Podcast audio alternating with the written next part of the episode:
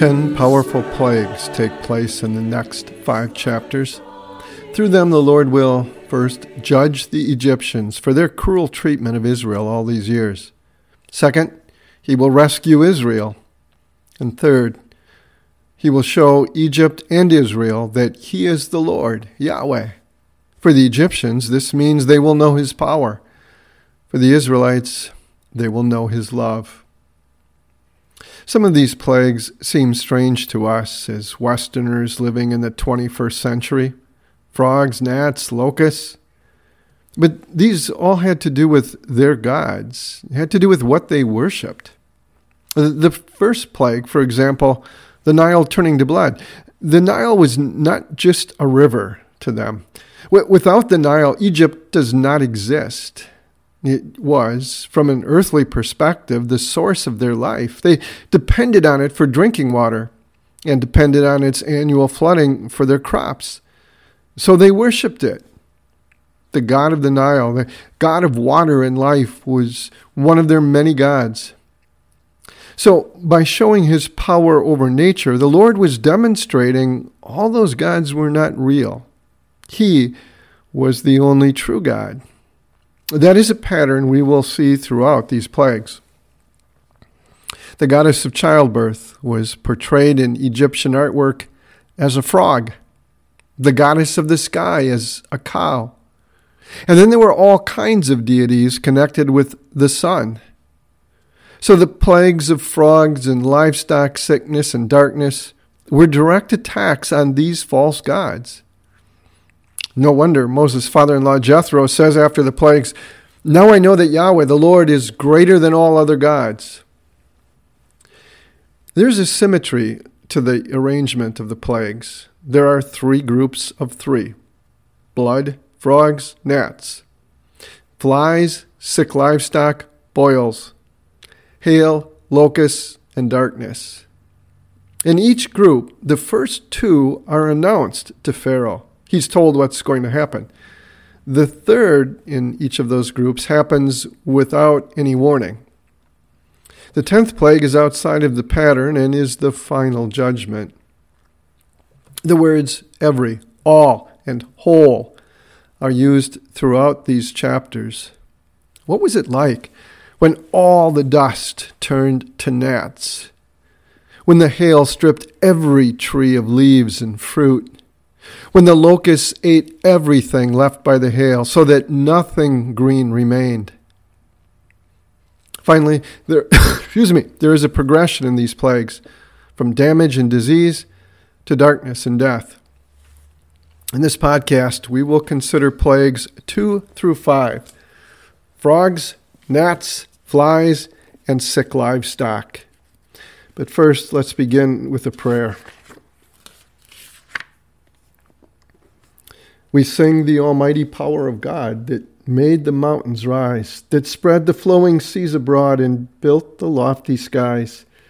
We sing the wisdom that ordained the sun to rule the day.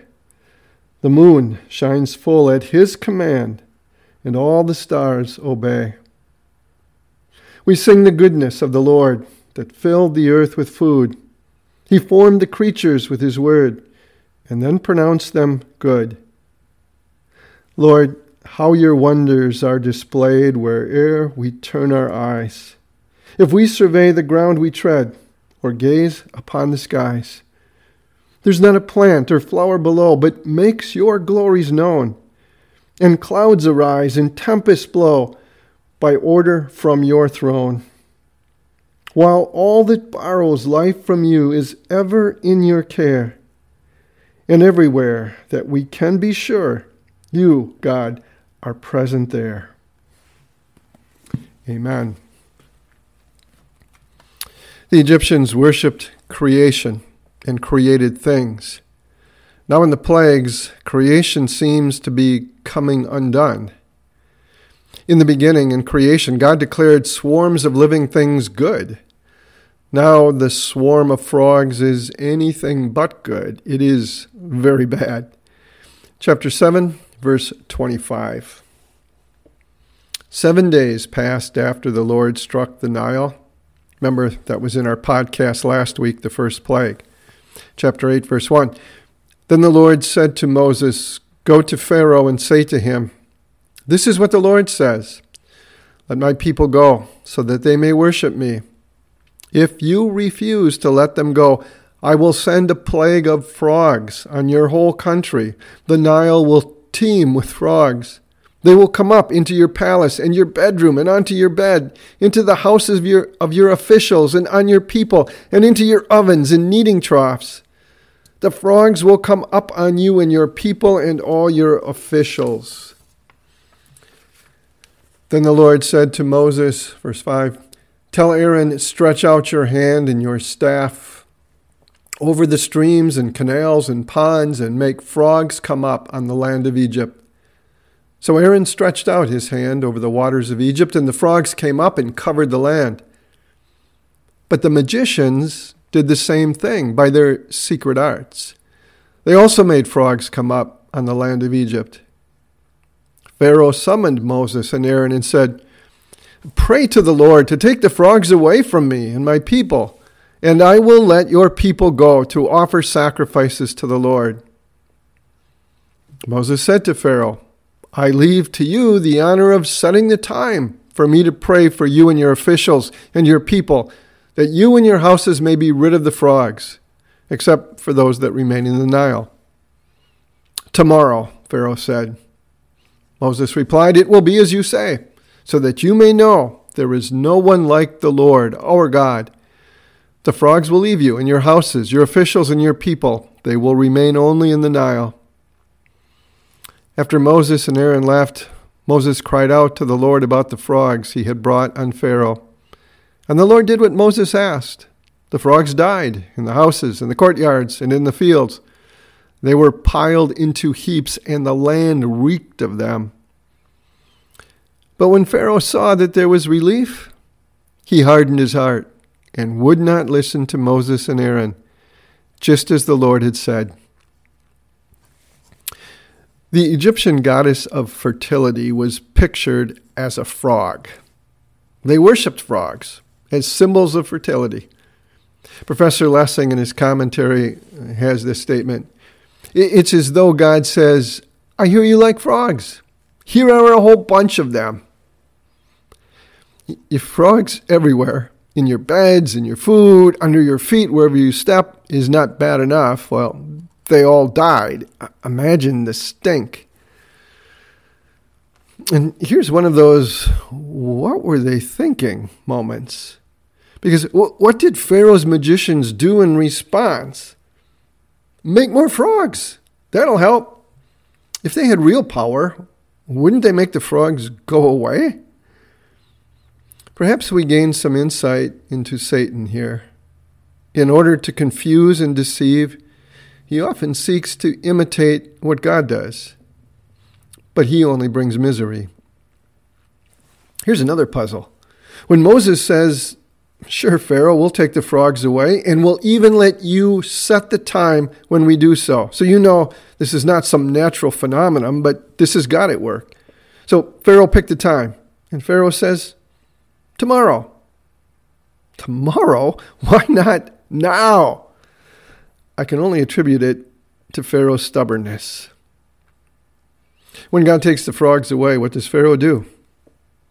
He hardens his heart, just as God had said he would. Notice it is Pharaoh who hardens his own heart. He stubbornly refuses to listen to the Lord or believe his word. It is only after Pharaoh repeatedly hardens his own heart that we hear that God hardens Pharaoh's heart. It is as though God is saying, This is where you are determined to go, Pharaoh. I will help you get there. Next, gnats. Verse 16. Then the Lord said to Moses, Tell Aaron, stretch out your staff and strike the dust of the ground, and throughout the land of Egypt the dust will become gnats. They did this, and when Aaron stretched out his hand with the staff and struck the dust of the ground, Gnats came on people and animals. All the dust throughout the land of Egypt became gnats. But when the magicians tried to produce gnats by their secret arts, they could not. Since gnats were on people and animals everywhere, the magicians said to Pharaoh, This is the finger of God.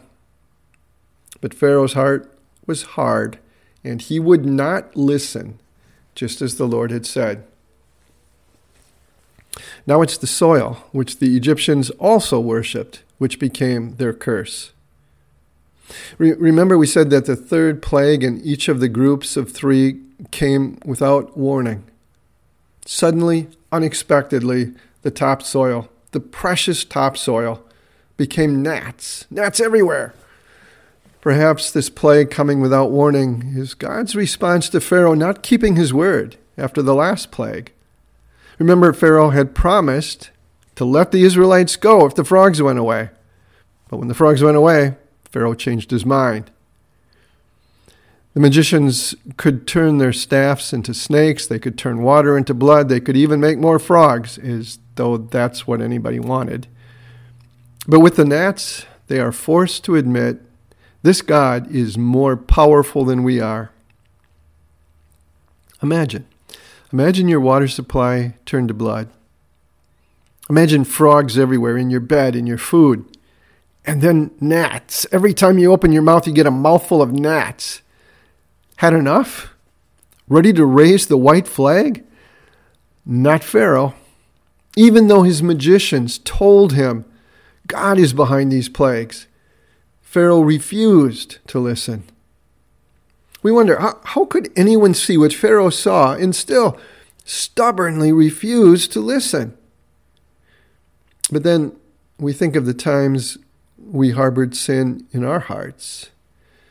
Times we chose to ignore what God said because it interfered with our desires. And we recognize that our heart too is evil. It is only by the grace of God that we turn to Him in repentance, acknowledge Him as our Savior. Verse 20 flies. Then the Lord said to Moses, Get up early in the morning and confront Pharaoh as he goes to the river, and say to him, This is what the Lord says Let my people go, so that they may worship me. If you do not let my people go, I will send swarms of flies on you and your officials, on your people, and into your houses. The houses of the Egyptians will be full of flies. Even the ground will be covered with them. But on that day I will deal differently with the land of Goshen, where my people live. No swarms of flies will be there, so that you will know that I, the Lord, am in this land. I will make a distinction between my people and your people. This sign will occur tomorrow. And the Lord did this. Dense swarms of flies poured into Pharaoh's palace and into the houses of his officials. Throughout Egypt, the land was ruined by flies. Then Pharaoh summoned Moses and Aaron and said, Go, sacrifice to your God here in the land. But Moses said, That would not be right. The sacrifices we offer the Lord our God would be detestable to the Egyptians. Remember, the Egyptians worshipped many of these animals that the Israelites would be sacrificing. So there would be, be uh, opposition and perhaps riots and even putting people to death.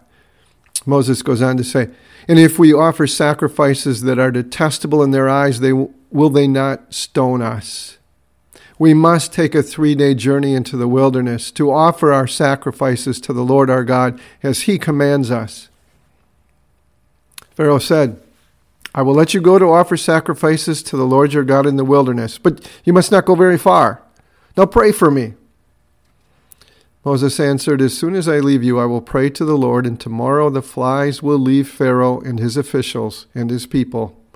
Only let Pharaoh be sure that he does not act deceitfully again by not letting the people go to offer sacrifices to the Lord. Then Moses left Pharaoh and prayed to the Lord. And the Lord did what Moses asked. The flies left Pharaoh and his officials and his people. Not a fly remained. But this time also, Pharaoh hardened his heart and would not let the people go. I'll admit, just one fly buzzing around my office can drive me crazy. Imagine the whole room filled with flies whizzing about, crawling over everything, crawling over you, flying in your mouth, under every footstep. To make it worse, the Septuagint translation, which was translated by Jewish scholars living in Egypt, indicates that these were biting flies. Something happens in this plague that we are not told about in the previous plagues. The flag, the, I'm sorry, the flies stop before entering the land of Goshen where the Israelites lived. Imagine what a strange sight that must have been. As though there was some kind of invisible wall stopping this gross swarm of flies. This was a clear sign that, again, these were not strange but, unex- but explainable natural occurrences. No, these were supernatural acts of divine judgment by the Lord.